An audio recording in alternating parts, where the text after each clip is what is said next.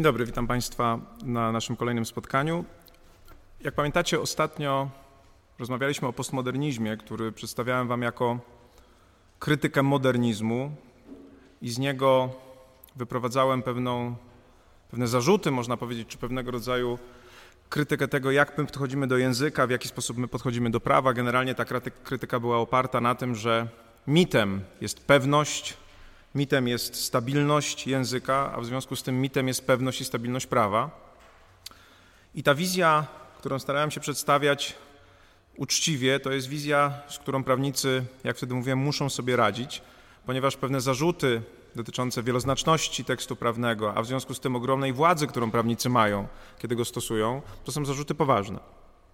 Więc mieliśmy do czynienia z taką oto wizją, która mówiła: Żyjecie w epoce modernizmu, żyjecie idea, ideami modernizmu i może wam się wydawać, że to jest dobre, w tym sensie, że daje wam to właśnie pewność, to dążenie do prawdy, dążenie do jednej możliwej prawdy, posługujecie się waszym umysłem, wierzycie w umysł, wydaje wam się, że jesteście racjonalni, a my, mówią postmoderniści, pokazujemy wam pewne braki tej wizji i pokazujemy wam przez różne koncepcje filozoficzne, że po pierwsze, może tak nie do końca to rozum was prowadzi, ale jakieś instynkty, które gdzieś tam drzemią w waszej podświadomości, to mówi Freud. Być może życie społeczne nie jest wcale pewnym ładem opartym na umowie społecznej, ale jest wiecznym konfliktem klas, tak mówi Marx.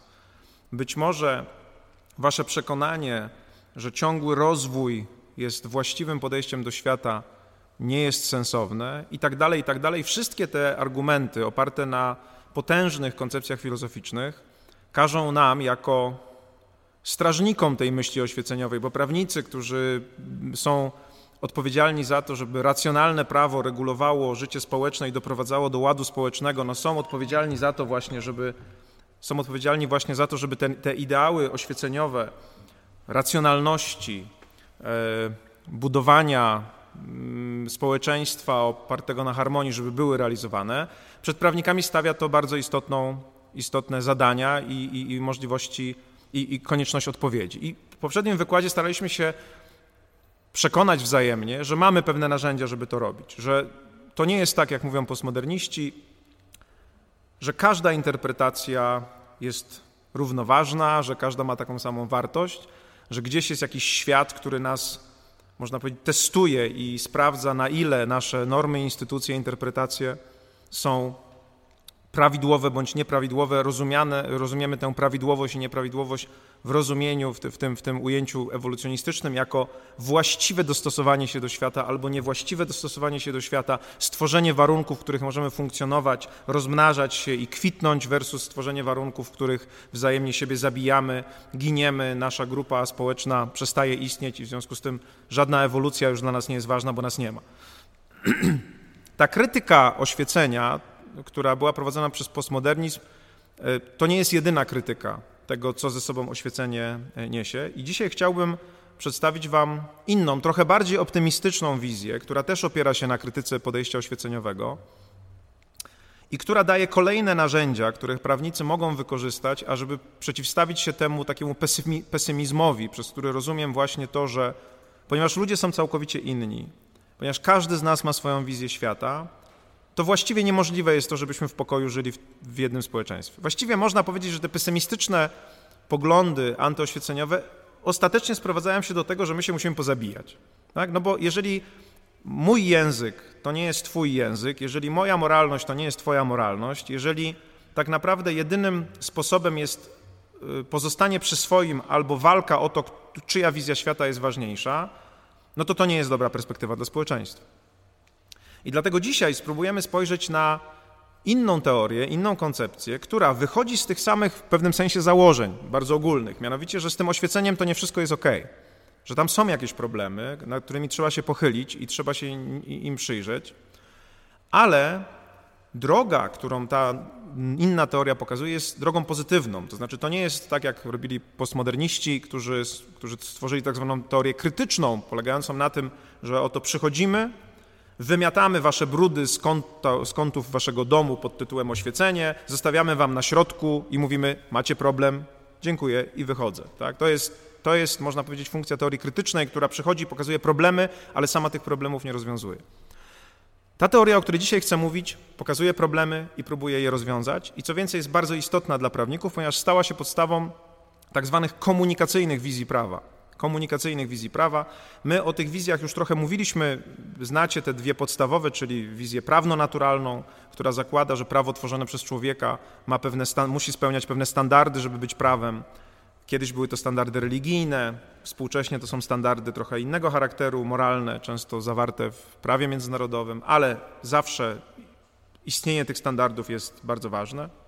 Inną wizją prawa jest wizja o charakterze pozytywistycznym, w którym tych ograniczeń właściwie nie ma. Człowiek może to prawo w ramach swojego rozumu wytworzyć i może je e, stosować. Nie ulega wątpliwości, że ta wizja pozytywistyczna jest bardzo mocno związana z wizją oświeceniową. Mówiliśmy także o Ronaldzie Dworkinie, który prezentuje taką trzecią drogę, która jest bardziej takim podejściem hermeneutycznym, w którym pokazuje się, że prawo jest oparte na interpretacji i jest jakimś tam sposobem rozumienia tekstów, rozumienia zachowań, rozumienia praktyk i wymaga po prostu pewnej jednolitości to rozumienie, żeby całkowicie nam się nie rozjechało. Powinniście traktować tę wizję jako pewne, problemy, pewne, pewne próby całościowego zrozumienia tego, na czym prawo polega e, i nadania temu, co robimy, jakiegoś sensu. A dzisiaj, tak jak mówię, porozmawiamy o komunikacyjnych wizjach prawa, w szczególności o tych wizjach, które są oparte na filozofii Jurgena Habermasa, niemieckiego filozofa i porozmawiamy o tym, w jaki sposób trochę pogłębimy, bo już trochę o tym wspominaliśmy, to jego myślenie dotyczące tego, w jaki sposób przez język, w jaki sposób przez język jesteśmy mimo wszystko w stanie przezwyciężyć te różnice, które między nami, które między nami funkcjonują i zbudować prawo, rozumiane jako pewien zespół standardów, zespół, zespół wartości, które są nam, e, są jakimś takim wspólnym mianownikiem, bardzo małym, ale wspólnym mianownikiem tego, co, co, co czujemy, tego, co uznajemy, uznajemy za ważne. Jest to dla mnie o tyle istotne, że cała masa instytucji, już o tym także wspominałem, prawniczych, na języku się opiera. E, I nie uciekniemy od tych dyskusji dotyczących języka i musimy w pewnym sensie na nich, na nich się skupić. Żeby, to, żeby przejść i pogłębić naszą wiedzę na temat komunikacyjnych wizji prawa, w szczególności opartych na Habermasie, musimy na moment jeszcze przypomnieć sobie rzecz, o której mówiłem już w czasie tych wykładów, mianowicie tak zwaną teorię aktów mowy.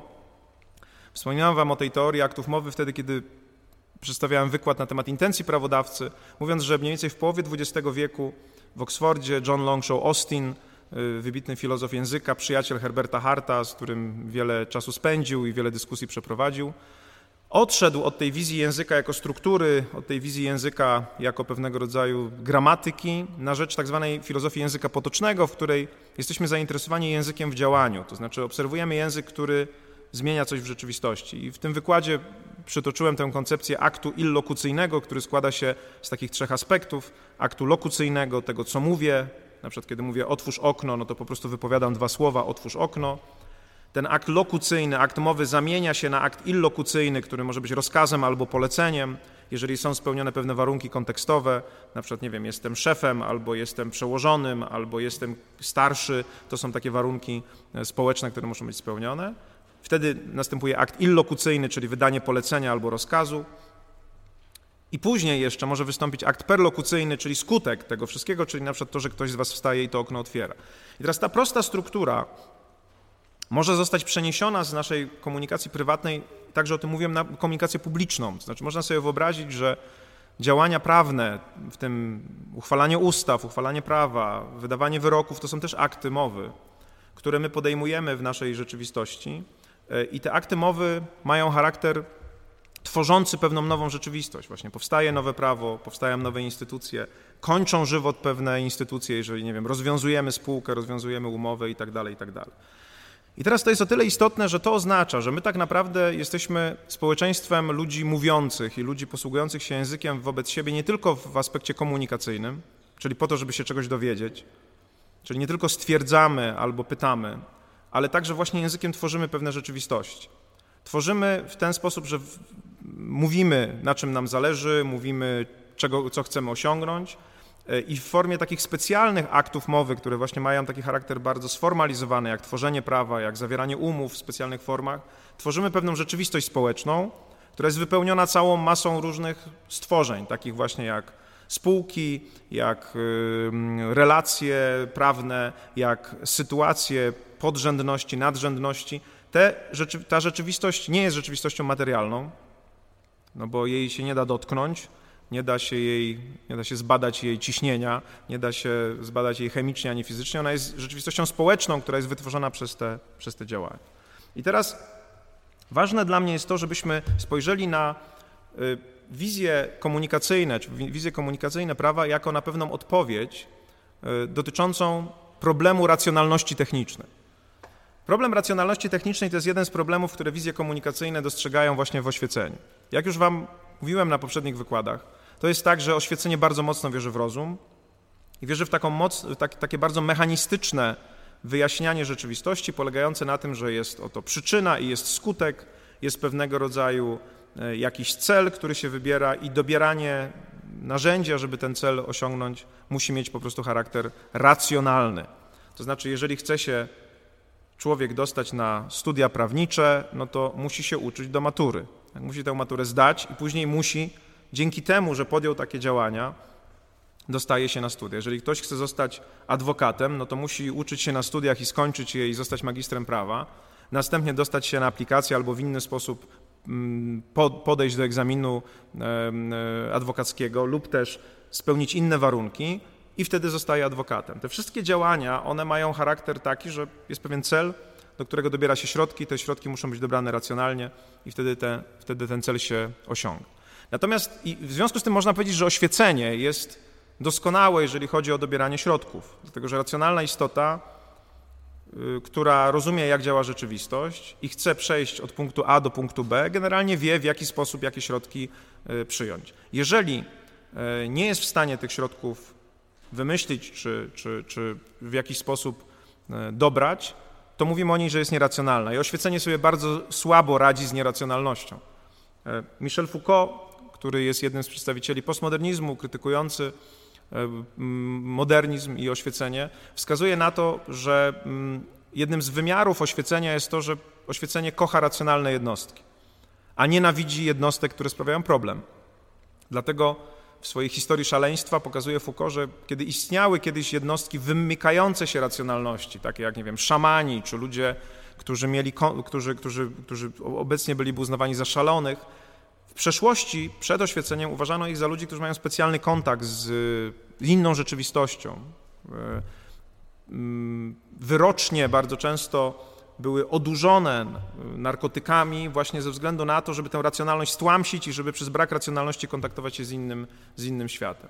Tymczasem przychodzi oświecenie i mówi, to wszystko jest złe, szalony, to wróg. Szalony to wróg społeczeństwa, ponieważ ktoś, kto jest szalony, ktoś, kto nie spełnia warunków normalności, jest zagrożeniem dla racjonalności, jest zagrożeniem dla produktywności tego społeczeństwa. I wtedy społeczeństwo nam się jawi jako pewna taka maszyna, w której każdy z nas jest trybikiem i każdy ma swoją rolę i ma ją wypełniać. Jeżeli ktoś się z niej wybija, no to wtedy jest nieracjonalny. I ta racjonalność, o której tutaj cały czas mówimy, to jest właśnie racjonalność techniczna, którą między innymi Jürgen Habermas bardzo mocno krytykuje, wskazując, że takie myślenie o świecie, które jest oparte na sprawnym dobieraniu środków, ażeby osiągnąć cel, ma jeden problem, mianowicie właściwie nie mówi nam o tym, jak wyznaczyć ten cel. Tak? Nie mówi, mówi nam tylko o tym, jak dobrać środki wtedy, kiedy cel jest już ustalony.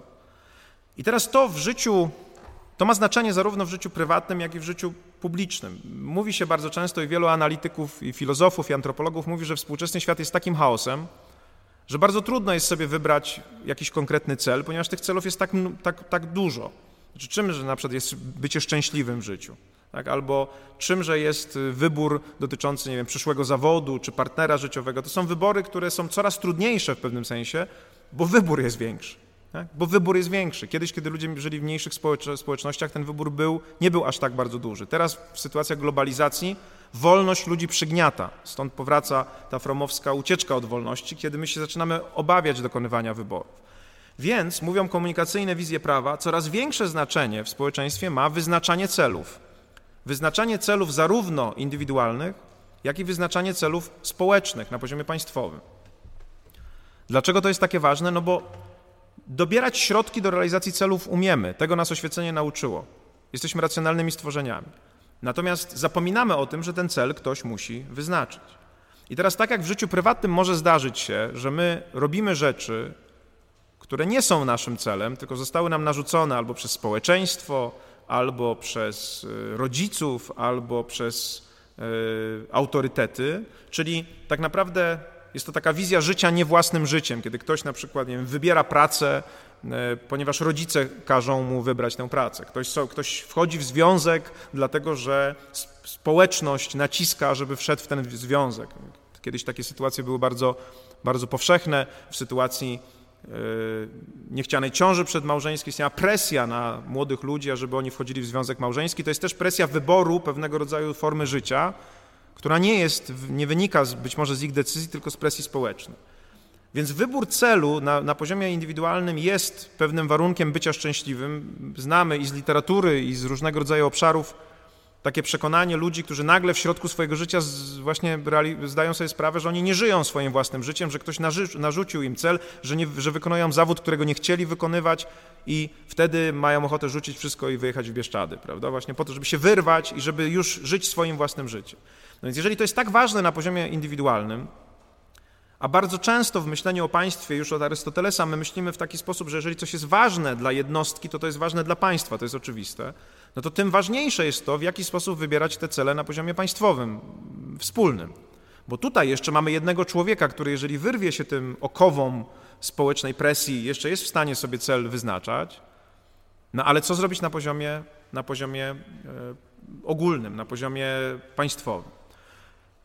Nowoczesne konsumpcyjne społeczeństwo ma pewne mechanizmy dokonywania wyborów celów, które nie są zbyt interesujące czy nie są zbyt humanitarne. Na przykład reklama, która jest wszechobecna, wybiera za nas.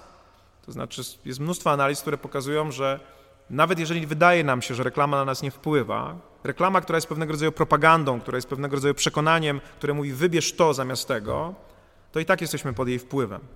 Ona pracuje na bardzo podstawowych naszych kognitywnych takich uprzedzeniach polegających na tym, że jeżeli coś widzimy kilkakrotnie, to to się nam wydaje bezpieczniejsze, dlatego że jest znane, y, a jeżeli czegoś nie znamy, jeżeli jakieś, nie znamy jakiejś marki, nie znamy jakiegoś typu produktu, to wydaje nam się to znowu na podstawie bardzo podstawowych takich kognitywnych uprzedzeń mniej bezpieczne, no bo to, co sprawdzone z natury rzeczy, coś, co już się wiele razy jadło, można na pewno zjeść, coś, czego się nigdy nie jadło, no trzeba się nad tym zastanowić, czy to się powinno zjeść. To jest bardzo prymitywne, ale bardzo ważne wyposażenie też kognitywne, które mamy.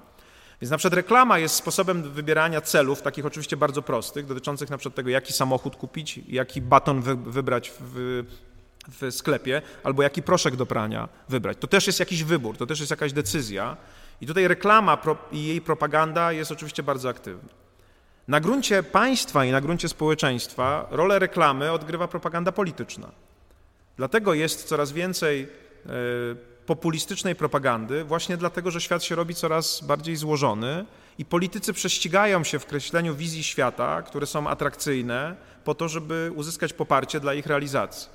Tak jak wielkie domy mediowe i wielcy twórcy reklamy kreują świat konsumpcji, tak samo politycy kreują świat polityczny, przedstawiając nam pewne cele, które chcieliby nieraz za nas wybrać. I teraz problem, z którym się tu spotykamy, to jest właśnie mechanizm wyboru tych celów. Czy te cele są przez kogoś narzucane i my je tylko realizujemy, no i właśnie tak jak w naszym życiu możemy się nieraz obudzić nieszczęśliwi w jego środku, twierdząc, co tu się w ogóle stało z tym moim życiem, może je zmarnowałem. Tak samo państwo czy społeczeństwo może w pewnym momencie się obudzić i zastanowić się, co my w ogóle robimy. To znaczy, jakie cele my realizujemy, czy te cele były przez nas świadomie wybrane, czy te cele były przez nas narzucone. I niestety mamy takie historie oczywiście w naszej przeszłości, w której cele są narzucane, są narzucane przemocą i całe społeczeństwa angażują się w realizację tych celów. Oczywiście typowym przykładem jest y, przykład nazistowskich Niemiec, gdzie wielki naród z wielką tradycją intelektualną i artystyczną y, nagle popada w sidła jakiegoś szaleństwa i zaczyna realizować plan, który jest planem jednocześnie destrukcji innych, a ostatecznie autodestrukcji. Ale nie musimy tam sięgać, bo ten temat jest już jakby wyczerpany. Możemy spojrzeć na to, co się dzieje w Rosji. Mamy do czynienia tam z pewnego rodzaju procesem, w którym właściwie jak ktoś patrzy z zewnątrz, to myśli, że Rosjanie oszaleli. Kiedy się słucha tej propagandy, który, która tam się pojawia, no to y, z jednej strony człowiek się dziwi, słysząc, że y, Putin prowadzi sprawiedliwą wojnę z nazizmem, tak, który jest w Ukrainie, że broni tradycyjnych chrześcijańskich wartości, zapewne przez gwałty i mordowanie cywilów, ale kiedy się dłużej posłucha, nagle człowiek z przerażeniem stwierdza, że ci ludzie zdają się chyba naprawdę w to wierzyć. Tak? I to jest, to, jest, to jest paranoja w pewnym sensie polegająca na tym, że my patrząc na to z zewnątrz mówimy nie, tak być nie może, ale ludzie, którzy są w środku prawdopodobnie żyją w tym świecie i wierzą w to, że rzeczywiście ten świat tak wygląda. Dlaczego tak się dzieje? Dlatego, że coś się stało nie tak z procesem wyznaczania celów w Rosji, w tym znaczeniu, że, że za, zakłócono jakby naturalny ten proces kształtowania się takich celów, które byłyby tożsame z celami ludzkimi. Taka sytuacja się zdarza wtedy, kiedy zaczyna szwankować demokratyczna droga dyskursu i demokratyczna droga wyznaczania celu. Czymże ona jest? Jest pewnym procesem, ażebyśmy my, różni w społeczeństwie, mogli dogadać się co do tego, jakie cele chcemy, jakie cele chcemy realizować. Y, jak się to normalnie odbywa? W społeczeństwie otwartym, o którym mówi Karl Popper, przepływ komunikacyjny, przepływ dyskusji, przepływ wymiany poglądów dotyczący tego, co chcemy robić, powinien odpowiadać pewnym warunkom, powinien być y, wolny, powinien być nieograniczony, powinien być e, możliwy do realizacji bez narzucania z góry pewnego rodzaju procesu.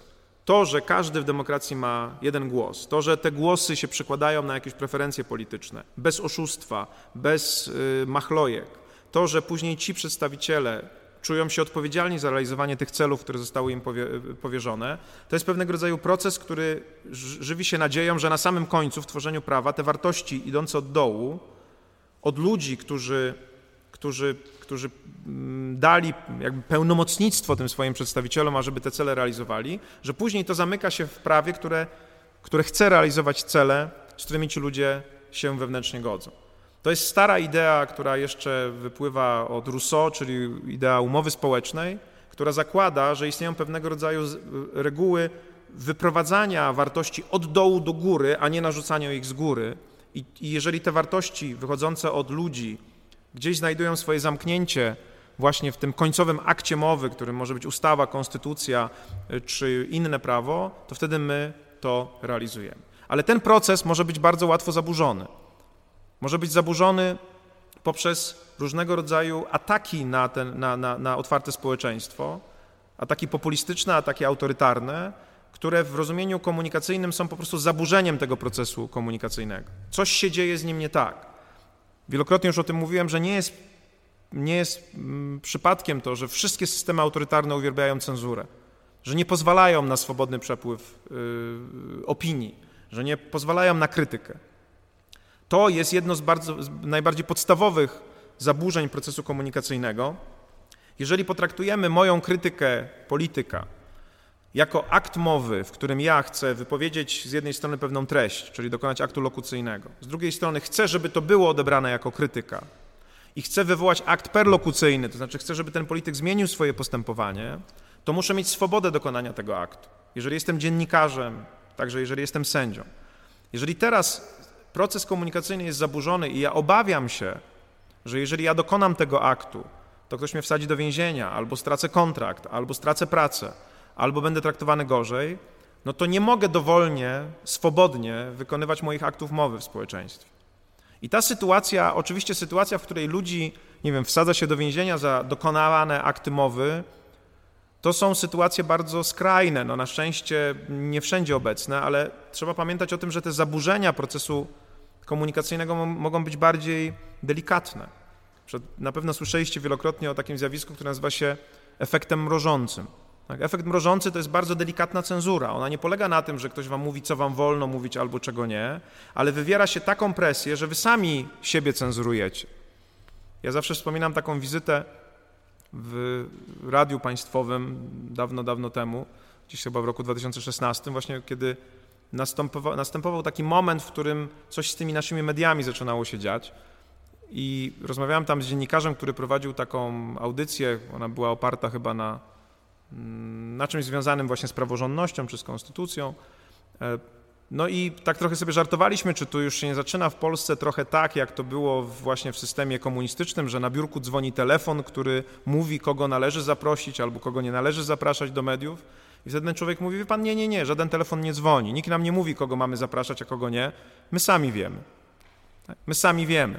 I to jest efekt mrożący. Tak? To jest sytuacja taka, w której człowiek, który ma wypełniać pewną funkcję, właśnie komunikacyjną, bo dziennikarz wypełnia taką funkcję, czy sędzia, który też wypełnia pewną funkcję komunikacyjną, bo on ma wydawać pewnego rodzaju akty mowy, które formalnie zmieniają rzeczywistość, bo właśnie na przykład skazują, w tym mogą skazać polityka, e, albo zmieniają status, bo kogoś, na przykład komuś odbierają uprawnienia albo mu dają. Jeżeli ten ktoś musi kalkulować, czy jemu wolno wykonać ten akt mowy, czy też nie, bo obawia się pewnych sankcji, obawia się pewnych szykan, to to już jest zaburzony proces komunikacyjny, w którym pewne rzeczy się nie zdarzą, bo pewne akty mowy się nie pojawią, pewna krytyka się nie pojawi, a jak się nie pojawi krytyka w formie aktu lokucyjnego i w formie aktu illokucyjnego, no to trudno oczekiwać, że pojawi się w formie perlokucyjnej, czyli zmiany w rzeczywistości. I, I, kiedy te procesy komunikacyjne są zaburzone, no to wtedy następuje pewnego rodzaju problem, upadek tego całego pomysłu, że my przez komunikację jesteśmy w stanie, jesteśmy w stanie osiągnąć pewnego rodzaju konsensus, jesteśmy w stanie zbudować społeczeństwo, w którym możemy wspólnie żyć. Więc podsumowując tę część, mamy do czynienia z punktu widzenia mm, oświeceniowego z taką oto wizją, w której skupiamy się na doborze środków do realizacji celów, natomiast nie skupiamy się na realizacji celów i w pewnym sensie cel pozostaje, jego wyznaczenie pozostaje, można powiedzieć, taką ziemią niczyją, znaczy nie wiadomo, kto się ma nią zająć. A ponieważ wyznaczanie celów jest ważne, no to, to oddając to, czy to w naszym życiu prywatnym komuś innemu, czy to w naszych decyzjach konsumpcyjnych, reklamie, czy to w naszych decyzjach politycznych, komuś, kto jest populistą, komuś, kto ma potrzebę narzucania swojego własnego celu innym ludziom, z całą pewnością coś tracimy. I Habermas, który jest dla nas tutaj głównym bohaterem dzisiaj, pokazuje, jaka jest niebezpieczna sytuacja, w której my się skupiamy na, na, na właśnie na tej racjonalności technicznej, czyli skupiamy się tylko na doborze środków, a nie na wyborze celów, bo pokazuje, że tak naprawdę ona jest mało wspólnotowa, ta racjonalność techniczna. Tak? Jednym z efektów oświecenia jest także kapitalizm, który stawia na taką indywidualną produktywność, polegającą na tym, że my ze sobą konkurujemy. Pewną podstawową ideą kapitalizmu jest konkurencja. No w związku z tym, jeżeli my ze sobą konkurujemy, to konkurujemy też o to, kto jest bardziej racjonalny, kto potrafi lepiej dobrać środki do realizacji swojego celu i kto ten swój własny cel jest w stanie osiągnąć, często po trupach. Idea wyścigu szczurów, która jest bardzo charakterystyczna dla takiej krytyki właśnie i oświecenia, i kapitalizmu, i takiego właśnie e, takiej, takiej produk produktywności, która jest doprowadzona do, do, do maksimum, opiera się właśnie na tym, że my nie jesteśmy wspólnotą, tylko jesteśmy grupą jednostek, które ze sobą konkurują o pewne zasoby i że mój cel jest nie do pogodzenia z Twoim celem. W tym znaczeniu, że Ty chcesz wygrać i ja chcę wygrać i ta gra, w którą gramy jest grą o sumie zerowej, to znaczy, że jak Ty wygrasz, to ja przegram i vice versa. I znowu to może być pewna wizja, która wypływa z, z aplikacji, można powiedzieć, idei oświeceniowych, bo jeżeli jesteśmy indywidualistami, jeżeli nie zależy nam na szukaniu pewnych celów grupowych, jeżeli jesteśmy, jeżeli jesteśmy w stanie wyznaczyć sobie cele indywidualne i do nich dążyć, to te cele indywidualne wchodzą w kolizję. Jeżeli jesteśmy lewicowi, to chcemy, żeby podatki były wysokie, jeżeli jesteśmy skrajnie liberalni, chcemy, żeby podatków nie było w ogóle. Tak? I traktujemy tę naszą wizję jako walkę. To znaczy, ja mam swój cel, ty masz swój cel i teraz próbujemy dobrać środki tak, żeby te cele osiągnąć, ale nie jesteśmy zainteresowani szukaniem tego, czy jest jakiś cel wspólny, który możemy realizować. To wszystko doprowadza do pewnej atomizacji społeczeństwa i oczywiście jest pewnym problemem dla prawa, bo prawo z racjonalnego narzędzia godzenia ludzi i ich wizji staje się także narzędziem walki. I wydaje mi się, że możecie to zauważyć, znowu, żeby odejść od sytuacji polskiej, żeby nie wchodzić w politykę. Mamy do czynienia bardzo często z nadużywaniem instytucji prawnych dla realizacji pewnych takich partyjnych wręcz celów, które sobie poszczególne podmioty czy poszczególne partie wyznaczają, właśnie dlatego, że prawo nie jest czymś, co stoi ponad nami, tylko jest, staje się zwyczajnym narzędziem, czyli kolejnym środkiem dla realizacji celów, które my sobie wyznaczamy, a te cele nie są celami wspólnymi. Kiedy Zmarł sędzia Antonin Scalia, którego tutaj przywoływałem, z którym można się w wielu kwestiach nie zgadzać. On był sędzią konserwatywnym, sędzią, który y, bardzo mocno opierał swoje orzeczenia konstytucyjne na oryginalizmie, czyli na tej wizji y, takiej bardzo statycznej teorii e, wykładni, która zakładała, że trzeba dojść do tego, co słowa użyte w konstytucji znaczyły pierwotnie i tylko takim konstytucję interpretować, co jest oczywistym problemem, kiedy konstytucja ma 200 lat. Więc kiedy zmarł Scalia, wtedy jeszcze prezydentem był Barack Obama, i w sposób naturalny, no, jako prezydent chciał wyznaczyć kolejnego sędziego Sądu Najwyższego. Jak wiecie, Sąd Najwyższy Stanów Zjednoczonych z instytucji, która miała zawsze wielki autorytet, stał się ostatnio taką przestrzenią walki politycznej. Znaczy właściwie każdy właśnie prezydent chce tam powołać osoby, jak najwięcej osób, najlepiej jak najmłodszych i jak najbardziej zgodnych ze swoją wizją świata, ponieważ przy dożywotniej kadencji, to zapewnia, że pewna wizja, no, albo konserwatywna, albo liberalna, będzie promowana przez ten sąd odpowiednio długo. No i teraz, kiedy Scalia zmarł, e, Obama zaproponował wybitnego e, amerykańskiego prawnika Garlanda na to stanowisko i wtedy druga strona, czyli republikanie, odmówili wysłuchania Garlanda e, przed ciałami legislacyjnymi w Stanach Zjednoczonych, co jest oczywiście konieczne do tego, żeby on został sędzią. Argumentując, że ponieważ to jest już ostatni rok, to jest już ostatni rok kadencji Obamy, to w rozumieniu demokratycznym powinien odpuścić i nie mianować swojego sędziego, tylko poczekać na nowego prezydenta. Co oczywiście nie było ani żadnym zwyczajem, tylko było ad hoc stworzoną argumentacją po to, żeby nie doszło do zajęcia w Sądzie Najwyższym miejsca, przez, na które przyszedłby człowiek mianowany przez prezydenta demokrata. Później, kiedy podobna sytuacja zdarzyła się w ostatnim roku rządów Donalda Trumpa, już to nie było problemem. Prawda? I, i, I, sędziowie zostali mianowani, co pokazuje wyraźnie, że, że prawo, w tym przypadku instytucja, jaką jest Sąd Najwyższy, czy mianowanie do Sądu Najwyższego, przestaje być realizacją jakiegoś celu, jakim powinno być, nie wiem, mianowanie niezależnych sędziów, którzy mogą pomóc znaleźć społeczeństwu jakieś kompromisowe rozwiązanie, tylko raczej umieszczaniem w Sądzie Najwyższym swoich żołnierzy, którzy mogą realizować nie rozmowę, nie komunikację, tylko walkę. I to jest bardzo interesujące i Habermas o tym mówi, że jeżeli jesteśmy zbyt skupieni na racjonalności technicznej, to wtedy wszystko zamienia się w walkę. Właśnie wyścig szczurów jest walką wtedy, kiedy nie działamy dla wspólnego dobra organizacji, w której jesteśmy razem, dla yy, nie wiem, fundacji, w której pracujemy, spółki, dla której razem pracujemy, tylko konkurujemy ze sobą i najchętniej to byśmy wygryźli drugą osobę po to, żeby zająć jej stanowisko. To jest sytuacja, w której nie działamy dla żadnego wspólnego dobra, tylko konkurujemy ze sobą i każdy kombinuje, w jaki sposób dobrać środki. I nieraz te środki są godne pogardy. Tak? To jest donosicielstwo, to jest oczernianie, innego rodzaju tego, tego, tego, tego yy, takie działanie. I podobnie znowu, jak przeniesiemy na, na poziom państwowy, na poziom, na poziom państwa, ponownie, jeżeli tracimy z oczu to, co jest dobrem wspólnym, tak? Pamiętajcie o tym, że nasza konstytucja w artykule pierwszym mówi o tym, że Rzeczpospolita jest dobrem wspólnym wszystkich obywateli, więc jest tutaj pewne przekonanie, że istnieje jakiś obszar, który, jest, który powinien być poza sporem, poza tą konkurencją, dla którego powinniśmy działać. Jeden z sędziów Sądu Najwyższego, już nie żyjący z pierwszej połowy XX wieku, jeżeli dobrze pamiętam, Stanów Zjednoczonych, powiedział, że w ogóle rolą konstytucji jest to, żeby pewne rzeczy wyciągnąć z bieżącego sporu politycznego i postawić go nad nim tak żeby one już nie były przedmiotem tej dyskusji, żeby raz postanowione były uznawane za swojego rodzaju świętość. Teraz, jeżeli jest jednak tak, że wszystko traktuje się jako narzędzie walki, to i konstytucja może stać się narzędziem walki. I te wartości, które są w niej, mogą stać się narzędziem walki, i przez jednych będą wypełniane jedną treścią, przez innych wypełniane inną treścią. To jest problem, z którym oczywiście mamy y, do czynienia. I on stawia przed nami pytanie, czy coś da się z tym zrobić. Znaczy, czy coś w ogóle z tym problemem, który, powtarzam, polega na tym, że skupiamy się na środkach, nie na celach, oddajemy pole w zakresie ustalania tych celów ludziom, którzy mogą mieć swój własny interes i ukrytą agendę, żeby te cele realizować, i później je realizują w pewnym sensie naszym kosztem, że skupiamy się na racjonalności technicznej, która jest oparta na konkurencji i walce, a nie na współdziałaniu i szukaniu tego, co, co, co wspólne, jak sobie z tym wszystkim poradzić? Bo jeżeli nie poradzimy sobie z tym, to jeżeli ta wizja zostanie doprowadzona do końca, to ten proces, z którym mamy teraz do czynienia w społeczeństwie, proces polegający na tworzeniu się baniek, obozów, które ze sobą walczą, które się nienawidzą i które właśnie prześcigają się w wykorzystywaniu narzędzi prawnych po to, żeby siebie pokonać, Czyli jeden mówi, będziesz siedział, a potem ten drugi mówi, będziesz siedział. Tak? I prawo karne staje się narzędziem walki politycznej. To może się wydawać niektórym oczywiste, ale nie jest oczywiste. Kiedy, kiedy zaprosiliśmy tutaj do Polski w roku 2019 do Fundacji Batorego profesora Isacharowa, który bada takie kruche demokracje na świecie, to on powiedział, że tego typu działanie doprowadza do śmierci demokracji. Wszędzie.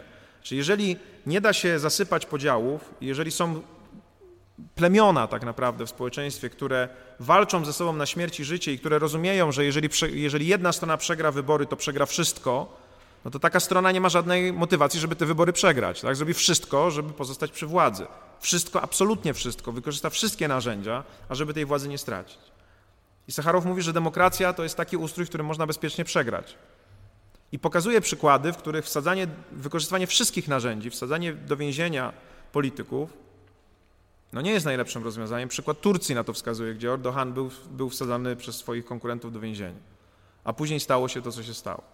Tak? I to, to jest sytuacja, która pokazuje, że to nie są tylko jakieś teoretyczne rozważania i że polaryzacja w społeczeństwie i wykorzystywanie, instrumentalizowanie prawa dla swoich własnych celów, instrumentalizowanie, które jest przecież ogromnym problemem, bo, bo polega po prostu na tym, że nie realizuje się celów, które prawo stawia przed nami, tylko tylko cele, które samemu się wybiera i, i, i, próbuje je się zrealizować tymi narzędziami. Przykład, jeżeli dostajesz pieniądze, które mają być od państwa albo od Unii Europejskiej, które mają być przeznaczone na cel X, a wykorzystujesz je dla oligarchizacji y, państwa i dla zbudowania swojej pozycji politycznej, to to nie jest właściwe wykorzystanie tych środków. Nie jest właściwe wykorzystanie tej instytucji, tylko jest to właśnie zinstrumentalizowanie jej po to, ażeby osiągnąć swój własny indywidualny cel, cel yy, partyjny, polityczny, nieraz psychologiczny, bo to też tak wygląda. Chciałbym, żebyście dostrzegli to ryzyko, Ponieważ my często, y, kiedy myślimy o prawie, to myślimy o prawie jako oderwanym trochę od procesów społecznych i, i, i psychologicznych. A ono nie jest oderwane. Jeżeli my na przykład byśmy mieli się teraz zastanowić, jaki jest największy problem polskiego prawa czy polskiego konstytucjonalizmu, no to pewnie każdy z Was podałby pewne powody, pewne, pewne no nie wiem, jakieś argumenty. Powiedziałby nie, konflikt z Unią Europejską, tak? zależny od polityków Trybunał Konstytucyjny, problem z KRS-em. To są tylko symptomy to są tylko symptomy problemu głębszego. To są tylko symptomy polaryzacji społecznej, w której nie ma już wspólnych instytucji. Są instytucje nasze albo wasze. Albo my je zdobywamy i używamy ich jako narzędzi do działania, albo wy je zdobywacie. Kiedyś chyba trochę przeszarżowałem z tą metaforą, ale oglądałem grę o Tron i tam mi się bardzo spodobała ta taka zmiana ról, w której wielki smok, który służył najpierw ludziom, został zabity przez tych tam dzikich, niedzikich, którzy byli po drugiej stronie muru, a później został wskrzeszony. Nie wiem, czy pamiętacie, tak? I został wykorzystywany przeciwko ludziom. I to jest właśnie taka sytuacja, jeżeli na przykład pomyślicie o Trybunale Konstytucyjnym, Trybunał Konstytucyjny jest takie potężne zwierzę w, w demokracji, które bardzo wiele potrafi. No i jeżeli jest używane do dobrych celów, to jest wszystko ok, ale jeżeli zostanie nagle przejęte przez kogoś, kto jest po drugiej stronie, to jest dokładnie tak jak z tym smokiem. Tak? Nagle okazuje się, że ta olbrzymia broń może zostać wykorzystana do zupełnie innego celu. Tak jest zawsze. Sądy konstytucyjne są zawsze pierwszym elementem ataku władzy populistycznej, albo próbą przejęcia, albo próbą uzależnienia, dlatego że wiadomo, że to jest instytucja, która jest potężna. Jeżeli uda ją się przejąć i uda się ją wykorzystać, to wtedy uzyskuje się ogromną moc. To, ta, ta metafora, wydaje mi się, to, to pokazuje. Ale to wszystko jest metafora walki. I my już nieraz zapominamy nawet o tym, zagłębieni w tej polaryzacji, i wydaje nam się, że w ogóle nie ma świata poza walką, że nie ma żadnej możliwości współpracy. Wtedy warto być może sięgnąć do, na przykład do protokołów Komisji Konstytucyjnej Zgromadzenia Narodowego, która pracowała nad Konstytucją 1997 roku, i poczytać dyskusje, które poprzedzały tworzenie Konstytucji 1997 roku, które ku mojemu zdziwieniu, kiedy zacząłem pisać, czytać te, te, te protokoły, są pełne kultury i szacunku dla przeciwników politycznych. Nagle okazuje się, że jeszcze w latach 90. dawało się dyskutować z kimś, kto był po drugiej stronie, nie wyzywając go od zdrajców, nie wyzywając go od pachołków Rosji albo pachołków Niemiec, w zależności od tego, kto wyzywa, tylko było jakieś takie przekonanie, że coś się wspólnie buduje, tak? Że, że, że, że, coś się wspólnie buduje. I tak jak w tej historii Wittgensteina, która jest w dociekaniach filozoficznych, o, o, którym, o których wam opowiadałem, gdzie on przedstawia język na przykładzie tych budowniczych, którzy do siebie rzucają pewne słowa, deska, belka, czyli wykonują pewne akty mowy, które w tej, w tym, w tym otoczeniu, w tym kontekście są całkowicie zrozumiałe i które prowadzą do efektów perlokucyjnych, polegających na tych, że dom się wznosi i coś wspólnego powstaje, zamiast takiej kooperacji mamy tak naprawdę dyskusję, nawet nie dyskusję, tylko obelgi. Tak? Jeżeli popatrzycie na dyskusje, które toczą się obecnie w życiu publicznym, najlepiej włączyć sobie jakąkolwiek stację, która pokazuje wiadomości i popatrzeć, jak dyskutują ze sobą ludzie z przeciwnych partii. Oni w ogóle nie ze sobą, oni ze sobą nie rozmawiają, oni wygłaszają monologi do kogoś innego, w ogóle nie ma żadnej dyskusji. Debata w parlamencie nie jest debatą, tylko jest najczęściej pewnym narzędziem wzajemnego obrażania się. No i my możemy zastanawiać się, czy w ogóle my jako prawnicy powinniśmy się tym zajmować. No, jeżeli jesteście wiernymi dziećmi czy wnukami oświecenia, to nie powinniście się tym zajmować. Możecie powiedzieć, to nie ode mnie zależy wyznaczanie celów. To prawodawca wyznacza te cele i jak to robi, to wszystko mi jedno. Jak już mi wyznaczy te cele, to ja będę je realizował jako prawnik. Problem polega na tym, że tak samo mówili nazistowscy żołnierze. Tak? I to są rozkazy, które my wykonujemy. Nie zastanawiamy się, do czego one prowadzą, bo ktoś, kto je ustanowił, no prawdopodobnie te, wiedział, do czego one prowadzą. Abdykacja z wyznaczania celu no prowadzi do takiej sytuacji, że jeżeli macie szczęście i rządzi wami akurat ktoś sensowny, no to wtedy on wyznacza te cele tak, że nie popełnicie jakiegoś błędu moralnego. Ale jeżeli ten proces wyznaczania celów jest właśnie ułomny, bo polega na tym, że jedni z drugimi walczą i ten, kto wygrywa, wyznacza cele, które bardzo często mogą być po prostu sprowadzone do pokonania tych drugich, no to wtedy jest jakiś problem. Więc prawnicy powinni także zastanowić się nad tym, jak ten proces przebiega, czy on jest prawidłowy, czy on jest słuszny. Ten proces, w którym ludzie w społeczeństwie, mam, miejmy nadzieję, jeszcze demokratycznym, osiągają zgodę co do pewnego celu, czy osiągają pewien kompromis i później w jaki sposób my jako społeczeństwo ten kompromis realizujemy. I tu pojawia się ponownie Jürgen Habermas, który mówi, oprócz racjonalności technicznej, czyli tej racjonalności, która jest głównie skupiona na doborze środków, która nie zastanawia się nad celem, tylko ślepo realizuje coś, co często jest narzucone przez kogoś innego, tej racjonalności konkurencyjnej, indywidualistycznej, Potrzebujemy racjonalności komunikacyjnej. Racjonalność komunikacyjna jest zupełnie inną racjonalnością. Racjonalność komunikacyjna jest racjonalnością, którą Habermas proponuje jako lekarstwo na ten problem oświecenia i na racjonalność techniczną. Tak jak symbolem racjonalności technicznej jest walka, racjonalność komunikacyjną symbolizuje rozmowa ale prawdziwa rozmowa, takiej, której każdy pragnie i której każdy potrzebuje, czyli nie manipulacyjna rozmowa, nie rozmowa, która polega na jakiejś gierce, w której jeden drugiego próbuje doprowadzić do pewnej konkluzji, tylko prawdziwa rozmowa. Na czym polega prawdziwa rozmowa? Przede wszystkim na tym, że ludzie do niej przystępujący nie mają ukrytej agendy. To nie jest tak, że ja rozpoczynam z Tobą rozmowę, bo chcę Ci coś sprzedać, że rozpoczynam z Tobą rozmowę, bo chcę Cię do czegoś przekonać, a więc znowu wyznaczam swój własny indywidualny cel, i robię wszystko, żeby go osiągnąć, bez względu na to, czy ten cel jest dla ciebie dobry. To nie jest prawdziwa rozmowa, to nadal jest racjonalność techniczna, bo to ja ustalam cel i ja dobieram środki, a tylko udaję, że z tobą rozmawiam. Tylko udaję, że z tobą rozmawiam. Prawdziwa rozmowa, czyli prawdziwa racjonalność komunikacyjna, polega na tym, że siadamy do stołu, czy tym stołem jest stół rodzinny, czy tym stołem jest okrągły stół, czy tym stołem jest, nie wiem, stół w parlamencie i nie mamy ukrytej agendy, a więc nie mamy z góry założonych celów, które chcemy osiągnąć. Tylko rozmowa jest dla nas narzędziem wypracowania tych celów. Czyli siadamy i zaczynamy rozmawiać o tym, co jest ważne dla Ciebie, co jest ważne dla mnie, i próbujemy w tym obszarze znaleźć taką przestrzeń, która być może jest wspólna. Jeżeli my myślimy kategoriami postmodernistycznymi, to prawdopodobnie nigdy byśmy nie mogli znaleźć takiej wspólne, takiego wspólnego obszaru. Ale jeżeli myślimy kategoriami także tymi, które przyjmujemy w tym wykładzie, to znaczy, że wszystko, co wytworzyliśmy, mm, co wytworzyła ewolucja i w sensie biologicznym, i w sensie kulturowym, jest pewnym dostosowaniem się do otoczenia, a więc dostosowaniem, które ma realizować nasze potrzeby, a potrzeby, które mamy, nie różnią się tak bardzo, bo jesteśmy ludźmi. Jak mówiliśmy ostatnio, da się je pewnie jakoś określić wspólnie, te nasze potrzeby. Piramida, czy drabina, czy, czy, czy hierarchia Maslowa to pokazuje, prawda? To jest nadzieja, że jeżeli usiądziemy i porozmawiamy, to być może dojdziemy do tego, co tak naprawdę jest między nami wspólne. I tak jak najlepszym sposobem rozwiązywania problemów, konfliktów pomiędzy przyjaciółmi czy w rodzinie jest otwarta, szczera rozmowa, tak samo chcielibyśmy przenieść ten wzór szczerej rozmowy na poziom społeczeństwa. No i oczywiście od razu wszyscy powiedzą, to jest utopia, tak? tego nigdy nie będzie, ale jest to dla nas pewnego rodzaju wzorzec, który, który Habermas w tej swojej krytyce oświecenia proponuje. Mówi: spróbujcie rozmawiać, spróbujcie ułożyć wasze instytucje w taki sposób, ażeby mogły one posługiwać się tymi aktami mowy w sposób swobodny, tak ażeby mogły zmieniać rzeczywistość i tak, żeby mogły na nią, na nią wpływać. Czyli pierwsza rzecz, o której mówi Habermas, to jest absolutnie oczywiste. Wolność słowa jest święta. To nie jest, przy, to nie jest przypadek, że ona jest jedną z podstawowych wartości, które, które nam służą, dlatego że tylko wolność słowa jest w stanie produkować różnorodność aktów mowy, różnorodność idei, różnorodność krytyki, które tworzą taki tygiel, z którego jest co wybierać.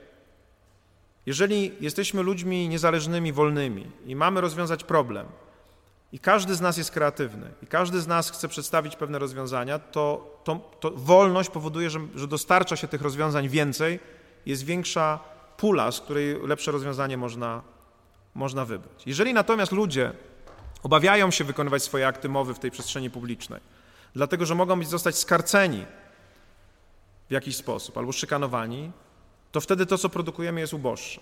I już jest oczywiste, że w tej sytuacji ten, kto ma na przykład więcej pieniędzy, dlatego że jest bliżej władzy i w związku z tym może skuteczniej, znowu w rozumieniu racjonalności technicznej, promować swoje idee, wygra, ale wygra i może to być pyrrusowe zwycięstwo, bo wygra kosztem innych, wygra kosztem oporu, kosztem nieszczęścia i kosztem przekonania, że oto zamiast zakończyć spór, dopiero go rozpoczynamy.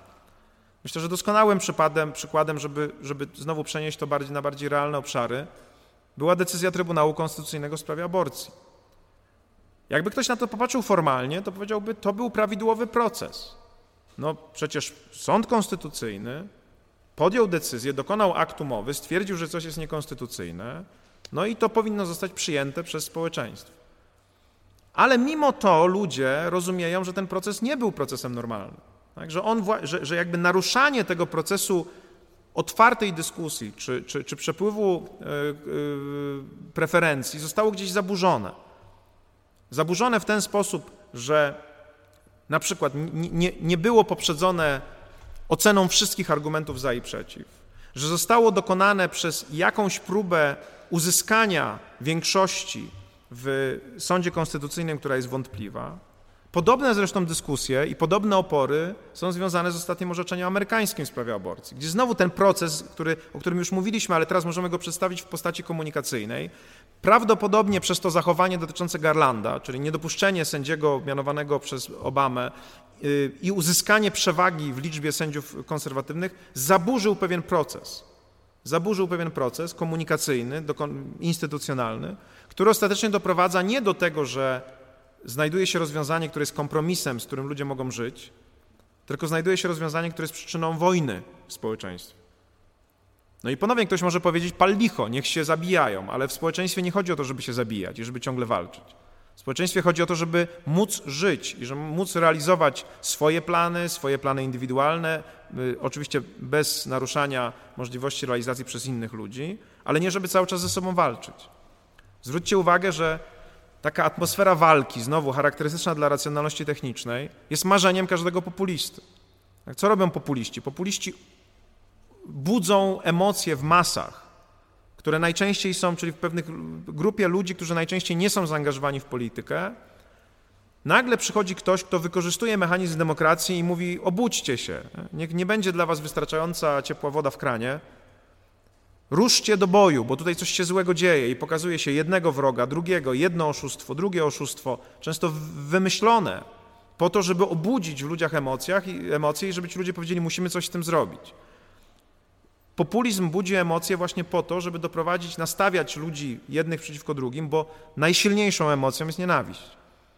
Stąd w każdej narracji populistycznej jest koncepcja wroga, czy to jest wróg ludowy, tak? czy to jest bezwstydny kapitalista i burżuj, czy to jest komunista, jak to bywało w czasach McCarthy'ego w Stanach Zjednoczonych, wszystko jedno, czy to jest Żyd, czy to jest Rom, czy to jest Niemiec, wszystko jedno. Chodzi o to, żeby był, dlatego że wtedy budzi się emocje potrzebne do polaryzacji, do, do niszczenia tego procesu, który może spowodować, spowodować osiągnięcie czy dogadanie się co do, co do celu.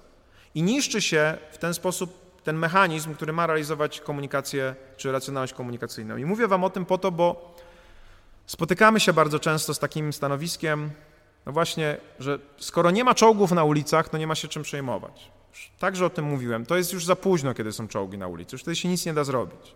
Kiedy patrzymy na to, co stało się w Rosji, to jesteśmy w stanie absolutnie powiedzieć, że ten proces, który skończył się tą wojną, on zaczął się oczywiście o wiele wcześniej. Była szansa, Rosja miała szansę na demokratyzację na samym początku, mm, po, po roku 89. Ale później, ze względ, z różnych względów, nawet trudno jest wskazać jeden wzgląd, ta demokracja, ta demokratyzacja została zarzucona i nastąpił, nastąpiło to, co zawsze następuje właśnie w takich tworach, które są oparte na rządach autorytarnych, że ktoś zaczął narzucać bezwolnym, nierozumiejącym często tego, co się dzieje właśnie masom, swoje własne cele i zaprząg je do realizacji. I ta sytuacja bardzo często jest oparta na prezentacji wykrzywionej wizji świata, w którą ludzie zaczynają wierzyć. I tak jak Hitler po traktacie wersalskim wmówił Niemcom i przekonał odpowiednią liczbę Niemców, że że, że Niemcy zostały oszukane i że tak naprawdę wygrywały pierwszą wojnę światową i zostały, że przegrały tę wojnę, ponieważ Żydzi wbili Niemcom nóż w plecy. Tak? Czyli spiskowa teoria, która miała uzasadniać przegraną, która oczywiście czymś innym została spowodowana, wzburzyła, jakby pozwoliła pociągnąć ten, tę nienawiść wobec pewnej grupy społecznej. Tak samo w pewnym momencie wizja, szalona wizja świata, w której to Ukraina jest nazistowskim państwem, które zagraża Rosji, i w którym trzeba bronić podstawowych wartości, nagle staje, mimo że dla nas w ogóle paranoiczna, dla tych ludzi staje się przekonująca. To jest zjawisko, którego do, doświadczają wszyscy ludzie, którzy żyją w systemach totalitarnych, że nagle z językiem dzieje się coś takiego, że on się odrywa od rzeczywistości i już właściwie człowiek nie wie, czy to on jest szalony, czy ten, kto przedstawia tę rzeczywistość jest szalony, a ponieważ często działa się w przymusie i w szacunku dla władzy, no to chyba łatwiej uznać, że ze mną coś jest nie tak i, i, zgodzić się z tym, co, co mówi ten drugi człowiek. Ten proces w roku 84 Orwella jest dobrze opisany, tak? gdzie nagle świat się rozpływa, dlatego że nie wiem tak naprawdę, na czym polega rzeczywistość. A to w naszym rozumieniu jest po prostu sytuacja, w której ktoś tak miesza w głowie propagandą, żeby realizować swoje własne cele i żeby ludzie nawet bezwolnie te cele realizowali i w ogóle nie zastanawiali się nad tym, czy te cele warto realizować, czy nie. Czy myślicie, że ktoś w Rosji podjął pra, pra, prawdziwą, całościową dyskusję, czy warto atakować Ukrainę? Nie było, nie, nie było miejsca w ogóle na taką dyskusję. Dopiero teraz, kiedy pojawiają się problemy, bo wydaje się, że Rosja może wcale nie wygrać tej wojny, ani nie zremisować, ale może przegrać, to najwięksi propagandyści mówią, a może nie było warto. Ale to nie jest żadna dyskusja. Tak, dyskusją jest dyskusja, która toczy się w sposób otwarty, dotycząca tego, co chcemy robić, w jaki sposób chcemy realizować nasze działania i w jaki sposób chcemy je osiągnąć. I Habermas ma taką koncepcję, o której też już wspominałem, chciałbym się w nią bardziej zagłębić. Koncepcję tak zwanej idealnej sytuacji mowy.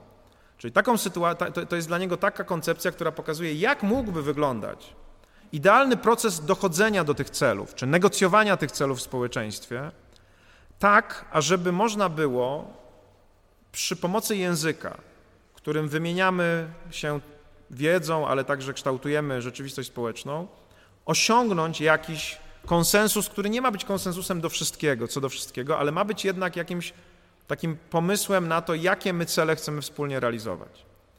To jest taka trochę sytuacja, którą mogę porównać do jeszcze innej metafory, o której mówiłem na poprzednich wykładach, tej wizji e, autostrady konstytucyjnej, czyli pewnej takiej wizji tego, do czego chcemy dążyć jako społeczeństwo, którą później możemy przy pewnych modyfikacjach realizować, ale nie tracąc z oczu tych celów, do których chcemy, do których chcemy dotrzeć.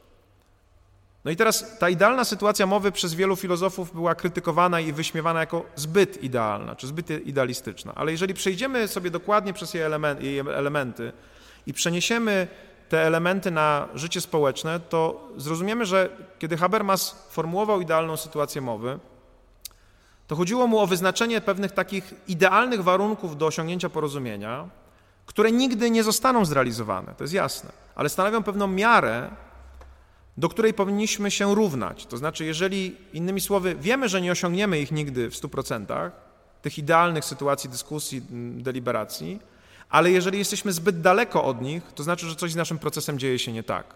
Więc ideał, w tym przypadku typ idealny, jest pewnego rodzaju miarą tego, co robimy naprawdę i dzięki temu pozwala nam ocenić, jak daleko od tego ideału jesteśmy. I teraz pierwsze twierdzenie Habermasa dotyczące idealnej sytuacji mowy jest bardzo proste. Mówi, że każdy, kto ma kompetencje do tego, żeby mówić, może brać udział w debacie. Każdy, kto ma kompetencje do tego, żeby mówić, może brać udział w debacie. Skupmy się na razie na tym, czym jest ta kompetencja, żeby mówić.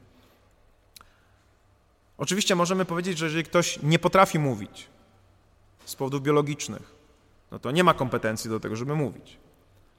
Jeżeli ktoś nie zna języka, to nie ma kompetencji, żeby mówić. Ale nie o takie kompetencje chodzi Habermasowi tylko. To jest oczywiste i my, nasz system prawny rozpoznaje to, bo to jest jedna z też bardzo ciekawych elementów, że te poszczególne elementy idealnej sytuacji mowy znajdują realizację w naszych systemach prawnych. My rozumiemy, że jeżeli obcokrajowiec zostaje zatrzymany, to ma prawo do tłumacza. Tak? To jest ten naj, najbardziej podstawowy obszar kompetencji językowej, że jeżeli ktoś bierze bez tłumacza udział nie wiem, w jakimś postępowaniu sądowym, jakimkolwiek, no to wiemy, że on jest wadliwe, dlatego że on nie ma kompetencji, po pierwsze, żeby zrozumieć, co się do niego mówi, ani powiedzieć tego, co on chce powiedzieć. Więc oczywiście chodzi o kompetencje na tym naj, na, najniższym poziomie. Jeżeli mamy w Polsce osoby, które są niesłyszące i niemówiące, to staramy się tak dostosować otoczenie, ażeby zapobiec czy, czy zaradzić temu braku kompetencji poprzez pewnego rodzaju ułatwienia, poprzez, nie wiem, tłumaczenie na język migowy e, komunikatów, które na przykład są nadawane w telewizji, poprzez komunikowanie się alfabetem Braille'a w różnych sytuacjach, na przykład na opakowaniach leku nazwa zapisana alfabetem Braille'a jest wymagana prawem. To są najbardziej proste sposoby, kiedy my tych ludzi, którzy w sensie fizycznym czy, czy kulturowym nie mogą brać udziału w dyskusji, wprowadzamy do naszego życia i chcemy, żeby w tej dyskusji brali udział. Ale oczywiście Habermasowi z tą kompetencją do mówienia chodzi o coś więcej. Ja mogę umieć mówić, ale mogę być niesłyszany. Bo jeżeli jestem jednostką, która mieszka w małej wsi, która nie ma dostępu do radia, do telewizji, nie ma nadajnika, który może formułować swoją własną audycję, nie ma dostępu do internetu, w którym może mieć swój, swoje konto na Facebooku czy na Twitterze, to mój głos jest mniej słyszalny niż głos kogoś, kto ma taki dostęp. Niż głos kogoś, kto na przykład jest właścicielem prywatnej telewizji, albo kogoś, kto właśnie kontroluje media publiczne. Więc w sposób oczywisty jest tak, że istnieje nierówność komunikacyjna w społeczeństwie. Jednostki są słabsze od grup, Niektóre grupy są słabsze od innych grup ze względu na dostęp do komunikacji. Stąd oczywiście mamy pewne rozwiązania już na poziomie konstytucyjnym dotyczące tak zwanego pluralizmu komunikacyjnego, także medialnego, polegającego na tym, że pewne struktury dotyczące dostępu do mediów, wolność mediów powinny być tak formułowane, ażeby różne poglądy mogły być komunikowane. Bo jeżeli ja nawet mam, umiem, mówi, umiem mówić, umiem mówić po polsku, ale nie mam żadnej platformy, na której mogę się wypowiedzieć, to jest oczywiste, że ta moja kompetencja jest kompetencją tak naprawdę ułudną, tak, fikcyjną. Co więcej, wiemy w społeczeństwie, że w kupie siła. Tak? W związku z tym, jeżeli mam, nie mam wolności zgromadzeń, nie mam wolności zrzeszania się, nie mogę łączyć się z podobnymi ludźmi, ażeby wzmacniać nasze komunikaty, nie mogę tworzyć stowarzyszeń, fundacji, jeżeli, no, no, to, no to też z moim komunikatem coś jest nie tak, bo mój komunikat zawsze będzie słabszy. Jeżeli jednak żyjemy w społeczeństwie współczesnym, to wiemy też, że komunikacja kosztuje. Mogę mieć kompetencje, mogę mieć fundację, mogę mieć nawet partię polityczną, ale jeżeli nie mam środków finansowych na to, żeby się komunikować, nie mogę wykupić, nie wiem, jakiegoś programu promocyjnego, który promuje moje idee, no to także z tym jest problem. Stąd mamy rozwiązania dotyczące równości finansowania w kampaniach wyborczych, po to, ażeby znowu tutaj tego pluralizmu nie naruszyć. Myślę, że już widzicie, że to, co nazywamy tutaj kompetencją językową do udziału w, w debacie, może być rozpatrywane na zupełnie różnych poziomach. Od takiego najprostszego, po prostu zdolności mówienia, czy zdolności mówienia w konkretnym języku, do siły komunikacyjnej, która zależy od wielu innych czynników. Wiemy na przykład, że z metod, jedną z metod, która jest stosowana powszechnie w systemach, które zaczynają się od populizmu i zmierzają w kierunku autorytaryzmu, jest tak zwana cenzura finansowa. Ta cenzura nie polega na tym, że komuś się zabrania mówić, tylko komuś się odmawia pieniędzy na to, żeby finansować jego mówienie. Tak? Jeżeli na przykład mamy teraz taką sytuację, która jest szeroko dyskutowana, myślę, że możemy o niej w ten sposób podyskutować, że wojewoda mazowiecki doprowadza do unieważnienia decyzji, która powołała na stanowisko dyrektor teatru, za to, i to wprost w tej decyzji wskazuje, za treści, które ten teatr komunikuje, tak, między innymi treści związane ze środowiskiem LGBT, no to to jest sytuacja, na którą my musimy spojrzeć nie tylko z perspektywy formalnej kompetencji, nie wiem, wojewody, czy, czy, czy prezydenta, czy kogokolwiek innego do działania, ale też z punktu widzenia wpływania na komunikację. Można oczywiście zwolnić człowieka, jeżeli kradnie, można zwolnić człowieka, jeżeli defrauduje pieniądze, jeżeli nie wypełnia swoich obowiązków, ale za treść tego, co jego instytucja komunikuje, no to to jest sytuacja już dosyć hardkorowa, bo to oznacza, że narzędzie administracyjne, prawne wykorzystuje się tak naprawdę do tego, żeby pewne treści nie, tra nie, nie, trafiały do społeczeństwa. Bo przedstawienie teatralne też jest sposobem komunikacji. Jest też złożonym aktem mowy, który coś komunikuje, jakąś wizję świata i chce ten świat w jakiś sposób zmienić. Więc znowu tutaj widać wyraźnie, że trzeba także na takie sytuacje patrzeć z perspektywy swobody komunikacji. Jeżeli nagle NCN, Narodowe Centrum Nauki, zacznie finansować badania, które są tylko zgodne z polską racją stanu, a takie, które nie są zgodne, nie będą finansowane, to jakkolwiek dziwnie to brzmi i nie wiadomo, jak to by miało być oceniane, to też jest sytuacja, w której strumień pieniędzy będzie promował pewne działania komunikacyjne, bo nauka to komunikacja. To pisanie artykułów, pisanie książek, publikowanie i nie będzie wspierał innej komunikacji. Także równość w tym zakresie jest wyrównaniem kompetencji. Więc już pierwsze słowo w pierwszym wymogu, jak widzicie, sytuacji idealnej mowy Habermasa prowadzi nas do wielu konkluzji, ale pokazuje nam, czego my tak naprawdę bronimy. Bronimy równości komunikacyjnej. Na każdym wymiarze i wszystkie sytuacje, kiedy ta równość jest w jakimś sensie zaburzona, są tak niebezpieczne. Ta ostatnia sprawa dotycząca finansowania kampanii wyborczych przez te wpłaty ludzi ze, ze, ze spółek Skarbu Państwa. Znowu możemy powiedzieć, być może litera prawa nie została naruszona, ale jest tutaj jakiś, nie, jest tutaj jakiś mechanizm, który jest niepokojący. Jest to mechanizm, który powoduje, że ktoś uzyskuje pewną przewagę dzięki stanowisku, które uzyskał, przewagę najpierw finansową, która przekłada się na, na, na przewagę komunikacyjną. Więc Habermas mówi, każdy, kto ma kompetencje do mówienia, więc najpierw musi ją mieć, może brać udział w dyskursie. I my oczywiście także nieraz wykluczamy ludzi z dyskursu. Wykluczamy ich na różne sposoby, wykluczamy ich formalnie i nieraz jest to uzasadnione. Jeżeli pozbawiamy y, więźniów praw publicznych, no to, no to nie mogą oni pewnych aktów mowy dokonywać w życiu, w życiu publicznym. Jeżeli pozbawiamy kogoś prawa kandydowania, to też nie pozwalamy mu brać udziału, ale tutaj powiedzmy nie mamy wielkich wątpliwości, żadna wolność nie jest absolutna, można ją ograniczyć. Ale jeżeli w skrajnych sytuacjach pozbawia się pewne grupy społeczne ich reprezentacji, odmawiając im najpierw prawa głosu, tak jak to kiedyś było z, z Afroamerykanami w Stanach Zjednoczonych czy z kobietami w wielu krajach, no w sposób oczywisty to jest naruszenie idealnej sytuacji mowy. Się wyklucza całe grupy z komunikacji. Jeżeli prowadzi się działania bardziej takie, powiedziałbym, delikatne, ale podobne, jeżeli algorytmy, które, które sterują mediami społecznościowymi, w których, w których wszyscy jesteśmy, promują pewną, pewną grupę ludzi, a inną, innej nie promują, w tym sensie bardzo prostym, tej zapewniają większą liczbę wyświetleń, a tej mniejszą, to też jest różnica komunikacyjna. To jest nowe zjawisko, o którym się bardzo często dyskutuje, od zwycięstwa Trumpa i tej tak zwanej afery Cambridge Analytica, gdzie pewne mechanizmy mediów społecznościowych zostały wykorzystane do tego, żeby komuś dać przewagę i komuś ją odebrać, do ostatnich oskarżeń, jak rozumiem, w drugą stronę, że Biden wygrał też dzięki możliwości wsparcia, to są wszystko zjawiska, zobaczcie, które bezpośrednio łączą równość komunikacyjną z efektem politycznym, a efekt polityczny to efekt prawny.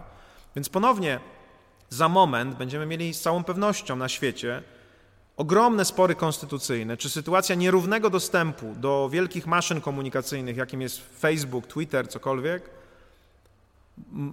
musi być poddawana takim samym regulacjom, jak na przykład dostęp partii do telewizji w kampanii wyborczej, gdzie pilnuje się mimo wszystko tego, żeby ten dostęp był równy. To pokazuje, jak wielką siłę ma komunikacja i równość. Oczywiście te kwestie komunikacji i wykluczania tego pierwszego warunku, one są widoczne też na poziomie bardziej mikro, w procesie sądowym. W procesie sądowym nie możemy komuś odebrać prawa do obrony. Zwróćcie uwagę, że w procesie sądowym my nawet jak mamy człowieka, który jest Polakiem i potrafi mówić, to wiemy, że w procesie sądowym ta komunikacja jest bardzo sformalizowana. W procesie sądowym to nie jest tak, że ktoś wychodzi i mówi: Wysoki sądzie, sąd pozwoli, że opowiem moją historię, a jak skończę ją opowiadać, to sąd na pewno będzie przekonany, że mam rację. W sądzie komunikujemy się w sposób formalny, wnioskami dowodowymi, prawda? różnego rodzaju ruchami, pozwem, odpowiedzią na pozew. To są wszystko akty mowy, które które, mają swój aspekt lokucyjny, illokucyjny i mają nadzieję na pewien, pewną perlokucję w postaci przekonania, wygrania y, sprawy. Więc ktoś musi wiedzieć dokładnie, jak dokonywać tych aktów, żeby w ogóle były ważnie dokonywane. Bardzo często jest tak, że ludzie, którzy nie są prawnikami, dokonują pewnych czynności przed sądem, które w ogóle nie mają sensu. Tak, składają wnioski, które w sposób oczywisty są nie, niezasadne, są błędne formalnie. I to ktoś może powiedzieć, no niby mówią, niby coś piszą, ale co z tego, jeżeli tutaj się nie dokonuje akt mowy? Oni mówią w sensie lokucyjnym, ale to nie nabiera żadnej mocy illokucyjnej, czy nie ma żadnego znaczenia w tym całym procesie. Zdarzało mi się wielokrotnie widać właśnie takie, takie, takie, takie pisma napisane często przez ludzi, którzy, którzy nieraz ze spraw sądowych w ogóle czynią sobie sposób na życie. To znaczy to, to, to są często ludzie, którzy na przykład jest cała grupa emerytów, którzy, mam wrażenie, to jest dla nich pewnego rodzaju atrakcja, że biorą udział w różnych sprawach sądowych, które nie dotyczą spraw kluczowych dla życia, ale no, są pewną rozrywką pewnie. I tam bardzo często pojawiają się wnioski, których prawnik w ogóle by nie rozpoznał jako, jako, jako ważne, jako, a więc w sensie teorii aktów mowy to nie są w ogóle ruchy ważne w, tym, w, tej, w tej grze, którą jest proces sądowy. Więc tam trzeba mieć też tłumacza w rozumieniu tłumacza z ludzkiego na prawniczy, czyli prawnika, profesjonalnego pełnomocnika. Stąd prawo do obrony jest między innymi po to, żeby nie wykluczać z komunikacji kogoś, kto tego prawa nie ma, bo wtedy nie da się dojść do prawdy.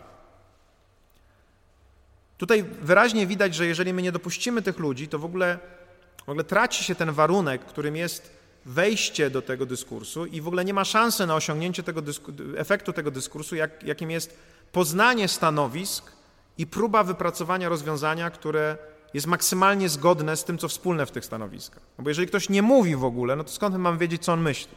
A jak nie wiemy, co on myśli, to z czym mamy cokolwiek uzgodnić? Wtedy aż, jest, aż się prosi, żeby postawić na swoim. No bo skoro on nie może mówić, czy ona nie może mówić, nie jest w stanie się komunikować, to ja po prostu zdecyduję tak, jak ja chcę, więc nie ma żadnej koordynacji.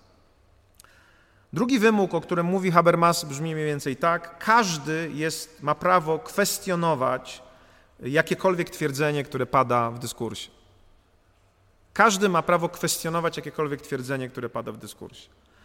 Można rozumieć na różne sposoby i na poziomie takim prywatnym, i na poziomie publicznym ten drugi wymóg, to jest 2a w tej, w tej koncepcji idealnej sytuacji mowy. Można go rozumieć na przykład jako takie zagadnienie, że nie ma tematów tabu. Tak, że wszystko można kwestionować i nikt nie powinien uważać, że o pewnych kwestiach rozmawiać nie należy. Tutaj z pewną taką nieśmiałością chciałbym przejść nie tylko do krytykowania prawicowych rządów, które dopuszczają się pewnych naruszeń w zakresie wolności słowa, ale także do tego, co robi nieraz skrajna lewica. Mianowicie zjawisko cancel culture albo zjawisko pewnych tabu, których dyskutować nie można, dotyczących zjawisk, które są ważne dla lewicy, stanowi także zagrożenie dla wolności wypowiedzi. Znaczy, jeżeli jest tak, że na temat pewnych kwestii w ogóle nie wolno dyskutować, dlatego że one są dogmatem, no to, no to ta dyskusja w ogóle nie może się toczyć.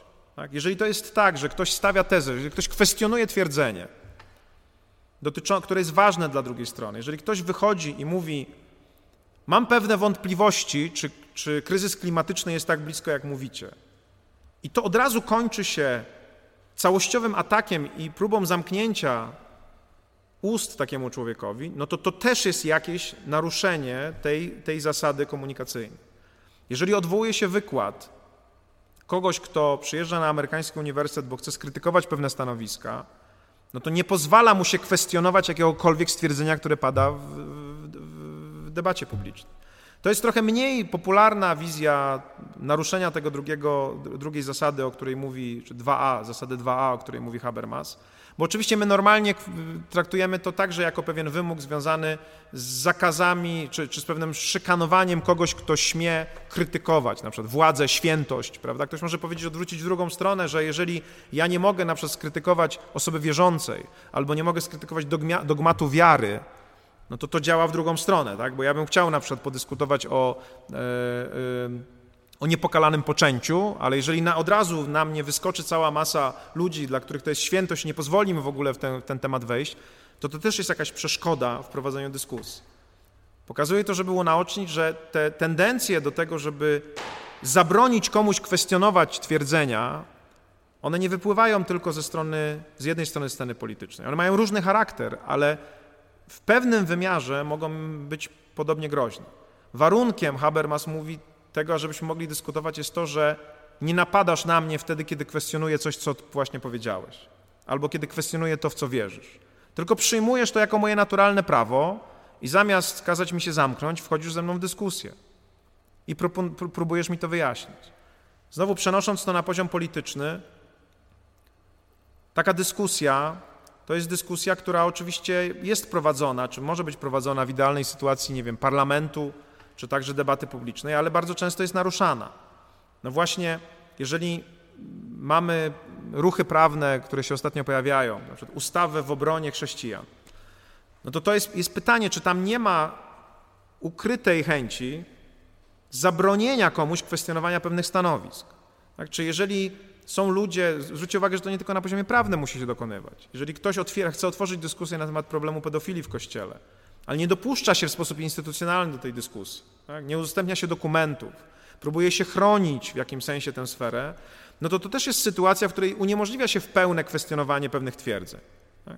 To wszystko są procesy, które my oczywiście znamy z życia społecznego, ale być może do tej pory denerwowały was albo mm, były przez was traktowane jako złe, natomiast być może nie widzieliście tego, co widzi Habermas, że jeżeli one przenoszą się na poziom polityczny, no to one są groźne w ogóle dla całego tego procesu, w którym my próbujemy dojść do pewnego rodzaju zrozumienia czy zgody co do tego, co dla nas jest ważne. Bo tu myślę, że warto wreszcie powiedzieć o tym, po co to wszystko jest, zanim już będziemy się zbliżać do tych końcowych warunków idealnej sytuacji mowy. Podstawowym, podstawową myślą Habermasa jest to, że prawdziwy dyskurs uprawomacnia to, do czego dochodzimy. Tak, nadaje temu pewną moc, która ma być mocą wiążącą dla nas, jako ludzi żyjących w społeczeństwie. I typowa procedura, w której stosujemy y, racjonalną komunikację, przepraszam, racjonalność komunikacyjną, a nie racjonalność techniczną, to jest taka, przypominam, w której my nie mamy z góry założonego celu, bo to jest racjonalność techniczna. Ja chcę cię przekonać, żebyś, żebyś kupił mój towar, albo chcę cię, chcę cię przekonać, żebyś poszedł za mną, albo chcę cię przekonać, żebyś realizował mój cel polityczny. Tylko to jest sytuacja, procedura, w której wynik jest nieznany. Tak? My siadamy na przykład w wyborach i nie wiemy, kto wygra. Mamy tylko ustaloną procedurę dojścia, która ma dać jakiś efekt. Tak? Procedura wyborów w rozumieniu habermasowskim, w rozumieniu teorii aktów mowy jest po prostu wyścigiem aktów mowy. 10 milionów aktów mowy na tak dla Andrzeja Dudy. 10 milionów aktów mowy na tak dla Rafała Trzaskowskiego. Drobna różnica, 422 tysiące aktów mowy na tak, więcej na Andrzeja Dudę, Andrzej Duda wygrywa. Nawet jak nam się nie podoba, jeżeli procedura była prawidłowa, nie możemy zakwestionować wyniku. Oczywiście, być może procedura nie była prawidłowa, może nie było równości sił i wtedy możemy to kwestionować. Ale te procedury oparte na tym, co mówi Habermas i na tym polegają procedury prawne, to są takie procedury, w których my nie wiemy, jaki będzie efekt, ale jeżeli procedura jest prawidłowo przeprowadzona, to ona uprawomacnia efekt, jakikolwiek by nie był. Można sobie zażartować, że podsądny w sprawie karnej, która byłaby prowadzona zgodnie z idealną sytuacją mowy, na samym końcu powinien podziękować sędziom i wszystkim innym za to, że go skazali, bo zrobili to sprawiedliwie i on jest całkowicie przekonany, że zrobił to, co zrobił, było złe i jest wdzięczny za to, że będzie mógł za to odpokutować. To jest oczywiście znowu, ja specjalnie to przerysowuję, sytuacja absurdalna, ale trochę do tego ona się sprowadza, że idealna sytuacja mowy wierzy w to, że to porozumienie jest możliwe, a przynajmniej, że jest możliwa sytuacja, w której jakaś strona nie będzie kwestionować wyniku, bo wtedy, wtedy, wtedy zawali się wszystko. Jeżeli obserwowaliście wybory w Brazylii ostatnio, tak, gdzie była wątpliwość dotycząca tego, czy Bolsonaro zaakceptuje wyniki wyborów, no to to było właśnie takie napięcie. Był proces, w którym nie pojawiały się jakieś bardzo mocne kwestionowanie jego charakteru, i kiedy wygrał Lula, to był taki moment zawahania, czy aby druga strona zaakceptuje ten wynik. I ta druga strona oczywiście nie była zadowolona z tego wyniku, to jest jasne. Tak? Ale udało się w tym procesie go tak przeprowadzić, że ona nie kwestionowała tego wyniku. W Stanach Zjednoczonych w przypadku Trumpa byliśmy blisko zakwestionowania wyniku, tak? gdzie była sytuacja, w której Trump nie mógł się pogodzić z tym, że procedura wyborów doprowadziła do wyniku, który dla niego nie był, nie był mm, akceptowalny. To jest sytuacja, w której dokładnie widać, jak działa demokracja. Nie musicie być wyborcami Andrzeja Dudy, nie musicie być wyborcami Bidena, nie musicie być wyborcami Luli, ale w normalnie, w miarę normalnie funkcjonującym społeczeństwie procedury debaty, w tym także wyborczej, są takie, że jak na końcu jest jakiś wynik, to nawet jak jesteście niezadowoleni, to możecie go zaakceptować. Bo nie możecie powiedzieć, że zostaliście oszukani, po prostu do tego doprowadziła rozmowa. To, to już jest jakaś wartość. To już jest jakaś wartość, bo w sytuacji, o której mówiłem wcześniej, opartej na racjonalności technicznej, kiedy sprawiedliwość nie jest po naszej stronie, to to jest nie do pomyślenia. Tak? Tak? Matka Pawlaka, która mówiła sąd sądem, ale sprawiedliwość musi być po naszej stronie, nie wiedziała na pewno, że działa według racjonalności technicznej. To znaczy powiedziała, mój cel ma być zrealizowany, cokolwiek się zdarzy. Racjonalność komunikacyjna to jest taka racjonalność, która mówi: wchodzę w spór sądowy, mogę wygrać albo mogę przegrać, ale jeżeli ten proces będzie prowadzony właściwie, to nie mogę zakwestionować wyniku, nawet jeżeli przegram, tylko muszę się z nim pogodzić. Na tym polega działanie tych, tych, tych, tych, tych, yy, tych modeli, prawda? Oprócz tej zasady 2a, że każdy może kwestionować jakiekolwiek stanowisko, które się pojawia, każdy może wprowadzać stanowisko też, które jest które jest potrzebne. Tak? Czyli znowu nie ma jakby jakiejś cenzury prewencyjnej, kiedy ktoś się powie, nie, ty w ogóle nie możesz o tym mówić, nie możesz wprowadzić pod naszą dyskusję takiej, takiej debaty. To z kolei, można powiedzieć, było widoczne w, w czasach covidowych. Mimo to, że jesteśmy, mam nadzieję, ja przynajmniej jestem dosyć mocno przekonany co do tego, że szczepienia są właściwym sposobem reagowania w takich sytuacjach, sam siebie łapałem na tym, że w momencie, kiedy pojawiali się bardzo mocni krytycy szczepień, to miałem ochotę taką, żeby tym ludziom powiedzieć, słuchajcie, ale może byście w ogóle nie podnosili tego tematu, tak? dlatego że to szkodzi nam. No to jest tendencja, od której nikt nie jest wolny. No po prostu jesteśmy ludźmi, w związku z tym każdy z nas ma tendencję, żeby naruszać tę, tę idealną sytuację mowy, kiedy chce się tym ludziom powiedzieć właśnie, żeby się zamknęli, tak? żeby nie podnosili tego tematu w ogóle, bo zepsują to, co idzie w dobrą stronę. W idealnej sytuacji mowy tak być nie może. Tak? Po prostu oni mają prawo to podnieść, a my mamy obowiązek odpowiedzieć na to. I trzeci element tej drugiej zasady, czyli 2C, to jest to, że każdy, jest, każdy ma prawo wyrażać swoje stanowiska, swoje pragnienia bez zawahania. To, tak mówi Habermas, bez zawahania. To jest ten element, o którym już mówiliśmy, to jest ten element efektu mrożącego.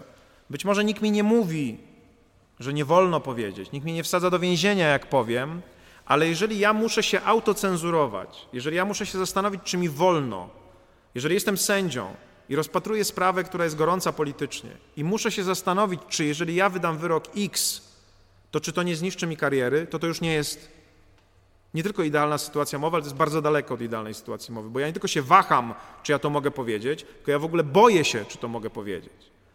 Jeżeli jestem prokuratorem, który chce rozpocząć postępowanie w jakiejś sprawie, czyli chce, ono też przecież składa się z aktów mowy. Wszczęcie postępowania to jest akt mowy, który jest w formie dokumentu wyrażony. Jeżeli ja się waham, czy mogę dokonać tego aktu mowy, bo być może zostanę zesłany zaraz 400 kilometrów od miejsca, w którym jest moje centrum życiowe, albo będę musiał cierpieć jakieś szykany, albo zostanę gdzieś przeniesiony, to samo dotyczy sędziów, no to to już nie jest ta sytuacja, bo ja nie mogę bez wahania wyrazić swojego stanowiska. To już jest, zaprzes- to, to już jest sytuacja, w której ta wolność, ta idealna sytuacja mowy jest oczywiście zakwestionowana.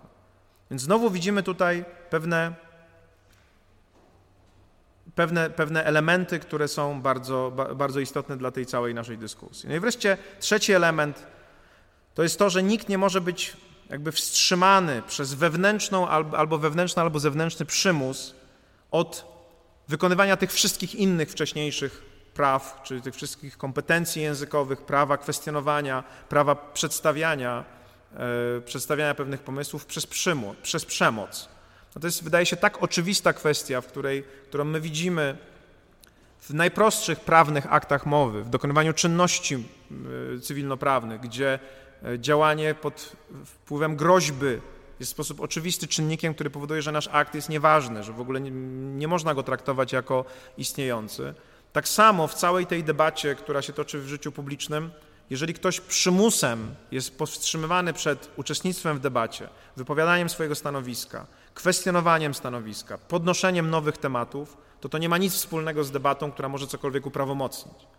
Z tego powodu, jeżeli mamy do czynienia z, na przykład ostatnio jest dyskusja bardzo mm, szeroka, oczywiście bardzo populistyczna, dotycząca, te, dotycząca zasadności posiadania przez posłów immunitetu immunitetu formalnego.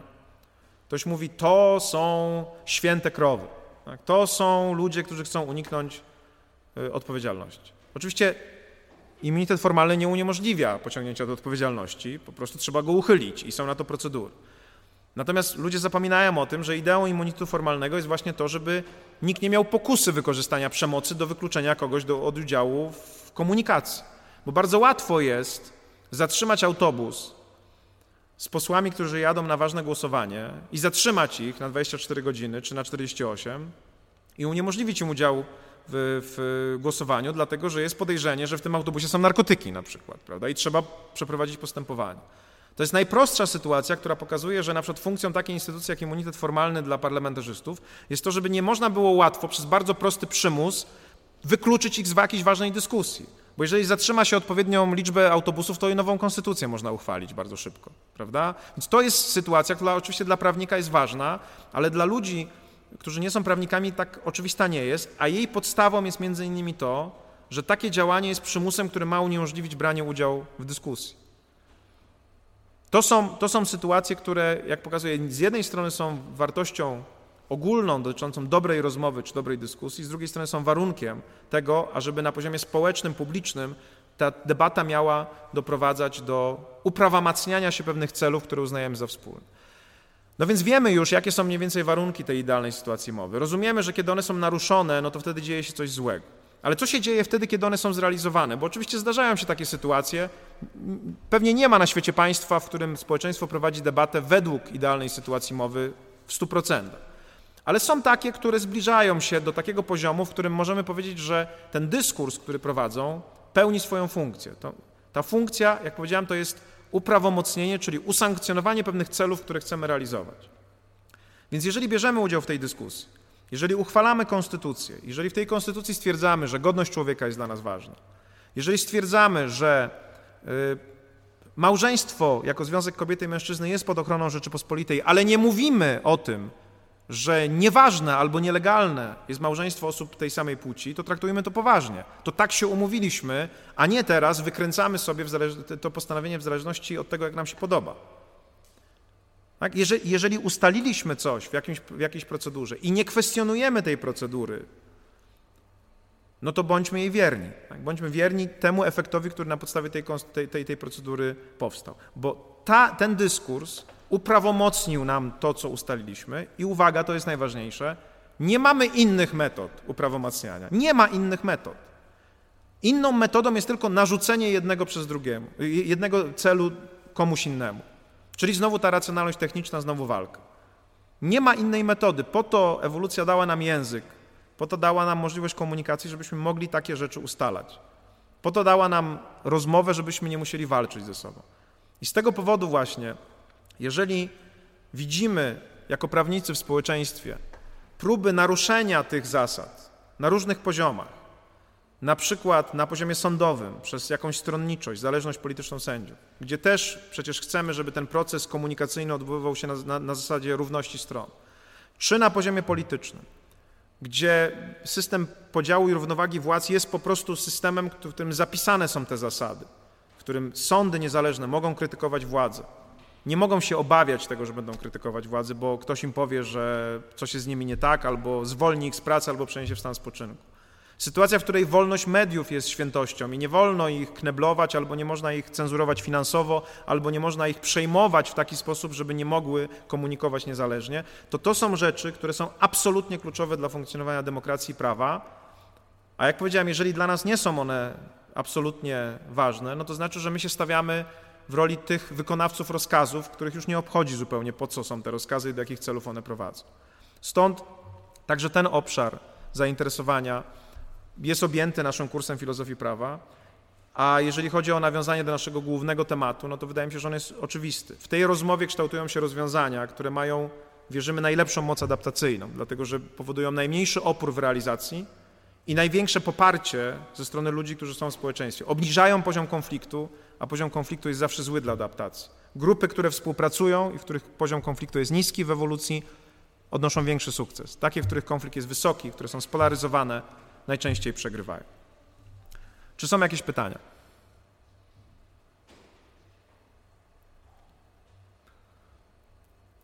Jeżeli nie ma, to dziękuję bardzo i zapraszam za tydzień.